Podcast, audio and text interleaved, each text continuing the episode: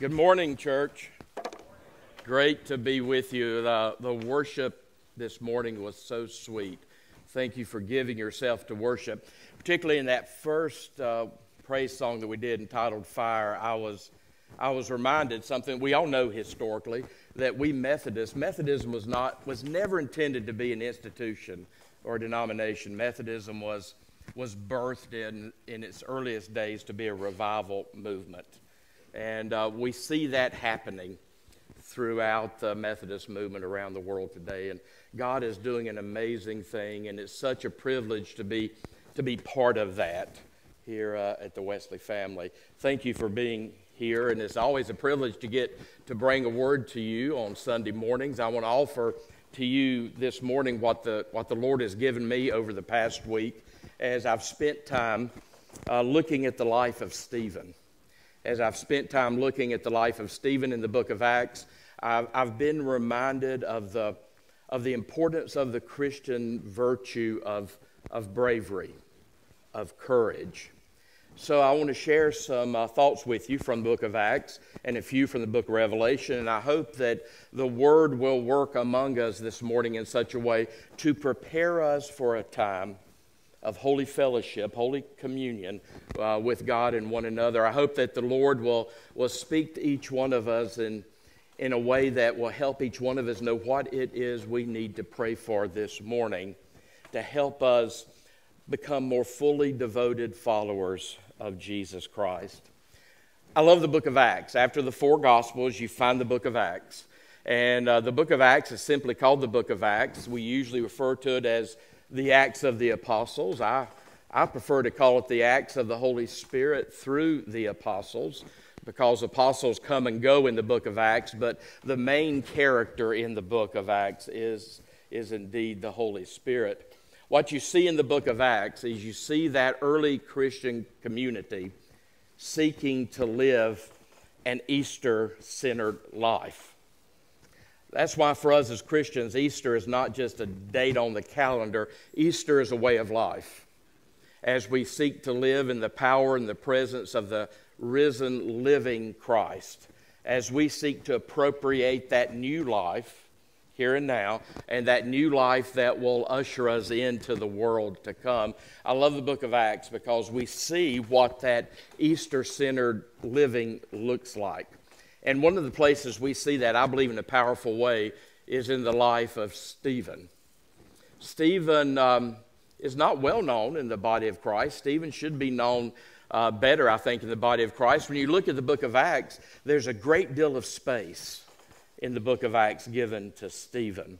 Uh, in the sixth chapter, we, we see that Stephen was one of those men chosen by the early church to serve as leaders there in the midst of the early church. And we're told in the beginning of chapter six of the book of Acts that Stephen was someone that was full of faith and full of the Holy Spirit. And that's not meant to be extraordinary, abnormal. That's meant to be the ordinary Christian life. But Stephen got in trouble. Oftentimes, our walk with Jesus Christ will get us in trouble. Je- Jesus was so real to Stephen that he found himself at odds with some of the religious leadership there in Jerusalem. And he was accused, he really didn't do it, but he was accused of preaching against the sanctity of the temple and preaching against the power of the law of Moses. He really didn't do that. But the council, the Sanhedrin, the religious leadership, they arrested Stephen. They brought him before the council and they asked Stephen to give an account of what he had been doing there in Jerusalem. Was he attacking their faith?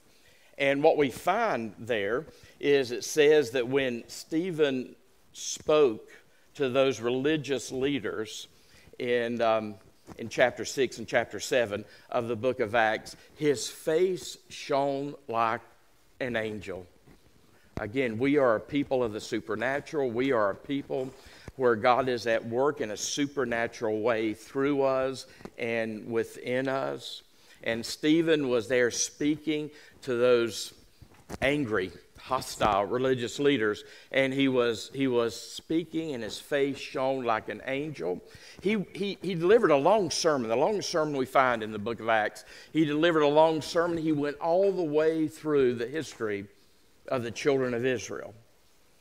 And he brought them up to the time of Jesus, and he presented Jesus to them, who Jesus is and what it is Jesus has done for us. He presented Jesus to them. And then Stephen, um, I guess you could say, offered those religious leaders an altar call. He, um, he had a call to repentance for those religious people there that um, had, had brought him before the Sanhedrin. And I guess he, he, Stephen, had never read the book about winning friends and influencing people because when he ended his sermon, he ended his sermon with an altar call that said, You stiff necked people, uncircumcised in heart and ears, you are forever opposing the Holy Spirit. We should stop and pause at that point because we need to always be mindful that we religious types, we people who handle holy things, can be found opposing the Holy Spirit. Sometimes we're so in control, we want to be in control. We want to dictate behavior and dictate circumstances that um, we find ourselves opposing the Holy Spirit. Well, when Stephen said that, the crowd obviously got angry. And that's really where I want to pick up the text. And what I want to look at a little more closely this morning is Acts chapter 7. Let me begin with verse 54. Here we see the, the conclusion of Stephen's life. We see the conclusion of this event before these religious leaders. Look at verse 54. You can look in your Bible, you can look on your mobile device. I think it's on the screen. Look at verse 54. It says, When they, and that's the religious leaders, when they heard these things, they became enraged and ground their teeth at Stephen. Um, may I be blunt for just a moment? I love the body of Christ been part of it now for a really long time, been in ministry for a really long time. But let me say something I think I've learned over the years, and I suspect you have. When I hear this text in verse 54, I'm reminded that some of the meanest people in the world are religious people, particularly religious people whose prominence and their place and their preferences are being threatened. They can be some of the meanest people on planet Earth. And this, this is the type of person that Stephen was confronting. So they're angry at Stephen. Verse 55, as we go back to the Bible, it says, But filled with the Holy Spirit, the book of Acts, not going to let you forget that one. But filled with the Holy Spirit, he, Stephen, gazed into heaven and saw the glory of God and Jesus standing at the right hand of God. Well, when Stephen says what he sees, this even further angers the crowd. He says that he sees Jesus. He's looking into heaven. He sees Jesus standing at the right hand of God. Standing at the right hand of God. How many of you have watched the coronation of King Charles III? It's worth watching. Now, what I learned about it was you need to get that 50 page worship bulletin in front of you. Literally 50 pages, so that you know what's going on as, as you watch this ancient historic church event. You may have noticed as they were giving King Charles some of his uh, regalia, his investiture, uh, they gave him one glove. They put that one glove on his right hand because the right hand is the place of authority, the place of power. That's why the Bible says to us frequently, Jesus is at the right hand of God the Father. Now, usually what we read, usually what we profess, is that Jesus is seated at the right hand of the Father. He's seated there in the place of power and prominence and privilege beside the Father. You notice here in this text, he's standing. And we've noticed that. We've talked about that for the last couple thousand years. I hope you've noticed it. So he's not seated at the right hand of the Father, he's standing beside the right hand of the Father. So as we've looked at this for the last couple thousand years, what we think we're seeing is that Jesus is standing to welcome and receive Stephen into glory. So that's what Stephen sees here. Stephen declares he sees Jesus at the right hand of the Father, that privileged place, and that further enrages the crowd. It says, uh, verse 57, but they covered their ears, and with a loud shout, they rushed together against him. Because for them, this was blasphemy to put Jesus there in that privileged position with God. They rushed together against him. They dragged him out of the city. They didn't want to, they didn't want to desecrate the holy city. They dragged him out of the city and began to stone him. That was the first century Jewish way of capital punishment. They wanted to stone him, so they began stoning him after they dragged him out of the city. Now look at Stephen. Look at verse 59. While they were stoning Stephen, he prayed. Now, I'm not surprised that Stephen was praying as he was being stoned to death. And when I read this, I kept thinking to myself, I wonder what I would be praying for as I was being stoned to death. If I were in this situation like Stephen, I'd probably be praying for them to stop.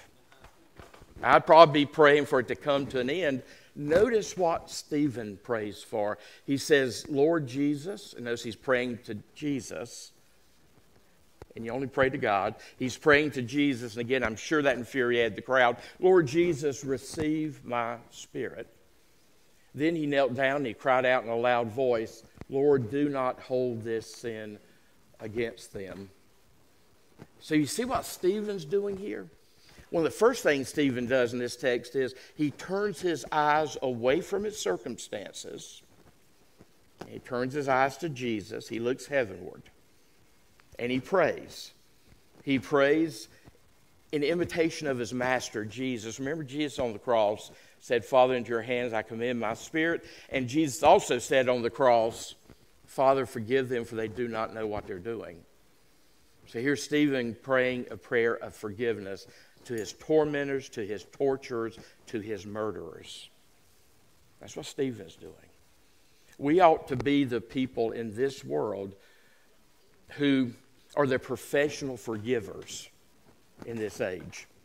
We should know how to do it better than anybody else in this world, and we are here to show the world what forgiveness looks like. Forgiveness is just love practiced among imperfect people. And that's why we have to learn how to forgive. And because Stephen could forgive, he was able to die in freedom. He went to his death freely not being bound to what these people were doing to him. Forgiveness just simply means somebody did something to you and you have to live with the consequences of their behavior, but you don't have to let what they did to you in 1997 run the rest of your life.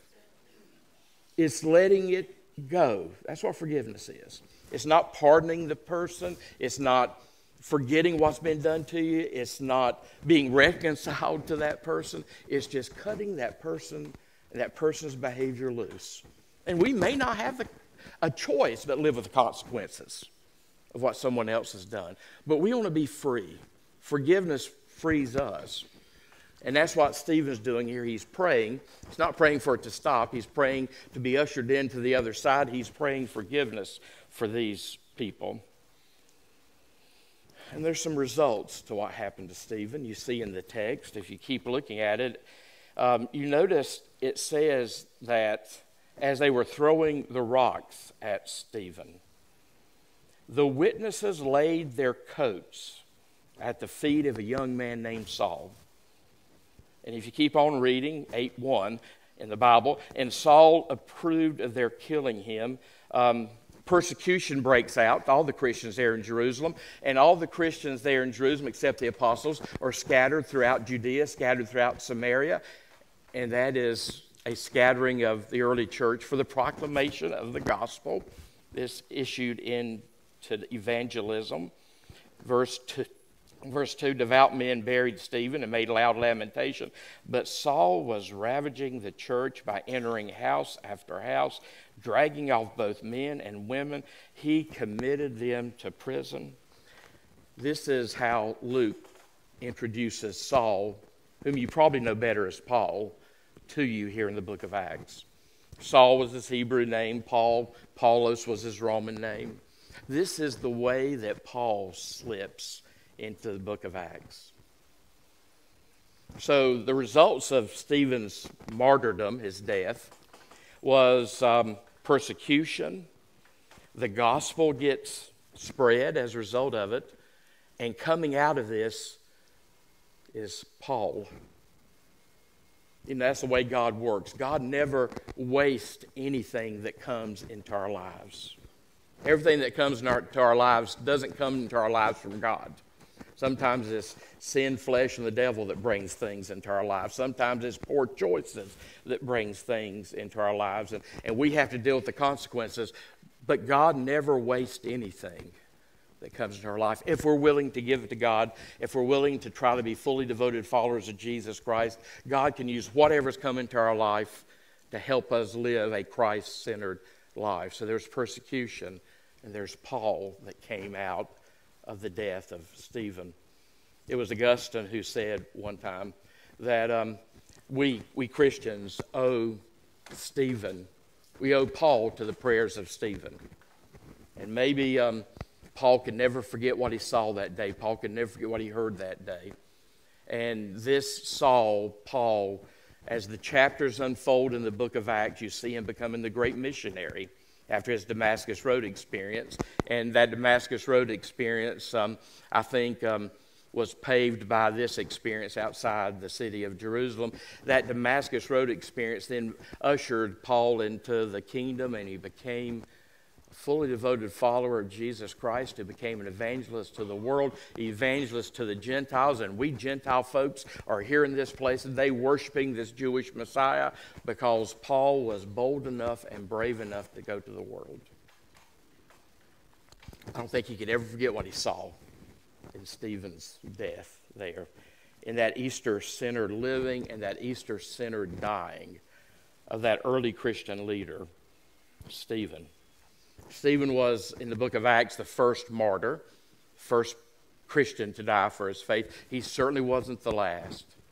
The Center for Global Christianity tells us that in the last decade, 900,000 Christians have given their life for Jesus Christ. In the last decade, that's 90,000 people per year. And somebody's done the math and they say that's, that is one every six minutes. We need to talk more about bravery and courage in the body of Christ. I've done hundreds of funerals. Yesterday was a, um, was a novel day for Clark and I. We did two funerals for three people up here in our chapel. I've done hundreds of funerals over the course of the last few decades. And the text that we read at funerals is, is usually chosen because of the person, the situation. One of my favorite texts to read at funerals is from the last book in our Bible, from Revelation chapter 21, where we see that vision of the eternal kingdom, our eternal inheritance. John the Revelator sees the vision of the eternal kingdom, our eternal inheritance, and, and he sees the vision of when it comes down to earth. And you probably have paid attention to this text because this is one that we read a lot at funerals. It says, Then I saw, John speaking, then I saw a new heaven and a new earth, for the first heaven and the first earth had passed away, and the sea or the chaos or the confusion was no more. And I saw the holy city, the new Jerusalem, coming down out of heaven from God, prepared as a bride adorned for her husband. And I heard a loud voice from the throne John says. And this voice said, See, the home of God is among mortals. He will dwell with them as their God. They will be his peoples, and God himself will be with them. He will wipe away every tear from their eyes. Death will be no more. Grieving, mourning, and crying will be no more, and pain will be no more. For the first things have passed away. I suspect this sounds familiar all of us. And the one who was seated on the throne said, See, I am making all things new. And also, and he also said, Write this, for these words are trustworthy and true. Then he said to me, It is done. I am the Alpha and the Omega, the beginning and the end. To the thirsty, I will give water as the gift from the spring of life. Those, here's the last verse I always end with when I read this at funerals. That says, Those who conquer will inherit these things, and I will be their God, and they will be my children. The Lord convicted me recently and said, Maybe I should keep reading occasionally at a funeral. I usually stop with those great and glorious words those who conquer will inherit these things, and I will be their God, and they will be my children. But if I were to keep reading verse 8 and following, John says, But as for the cowardly, the faithless, the polluted, the murderers, the sexually immoral, the sorcerers, the idolaters, and all liars, their place will be in the lake of fire that burns, that burns with sulfur. Yeah, I've never read into eight, verse 8, verse 9 at funerals. Perhaps I should. That's, that's a powerful list of lifestyles that, that God just frowns upon. He still loves us. But what really convicted me when I saw that list, before John says anything about the faithless, the polluted, the murderers, the idolaters, the liars, the sexually immoral, before he says that, he starts the list. Did you notice? He starts the list with the cowardly. We need to talk more about bravery and courage in the body of Christ you know, as Ernest Hemingway, who famously said uh, in Farewell to Arms, that the, cow- the coward dies a thousand deaths, but the brave only one. We can die a thousand deaths by the thousand ways we betray Christ because of, because of the pressure of the world around us, because of our desire to accommodate, because of our desire to. Um, to compromise with the world. We shouldn't ever be mean spirited. Talk about mean spirited religious people. But we can hold convictions and standards and goals and hold them with love and hold them with grace. And we need to talk some more about bravery and courage. It's so easy just to just to um, go along, to get along. It's so easy to just try not to make waves. We're in a culture that we term post Christian. We term this culture post-modern, post Christian. It's not easy to live for Christ. It's not easy. And we need to think again about what it means to be a coward. Stephen was certainly not a coward. But you know, as I look at all the martyrs that the world keeps making, I wonder if it's not easier to die for your faith in Christ than to live day by day in a faithful way. May I pray with you? God, we're so tired of, of just playing church. We want, we want more of you in our lives. And God, we pray that you will give us a desperate hunger and thirst for more of you in our lives. God, I, I know that there are times when we only have a relationship to the church, but we walk away from our relationship with Jesus Christ.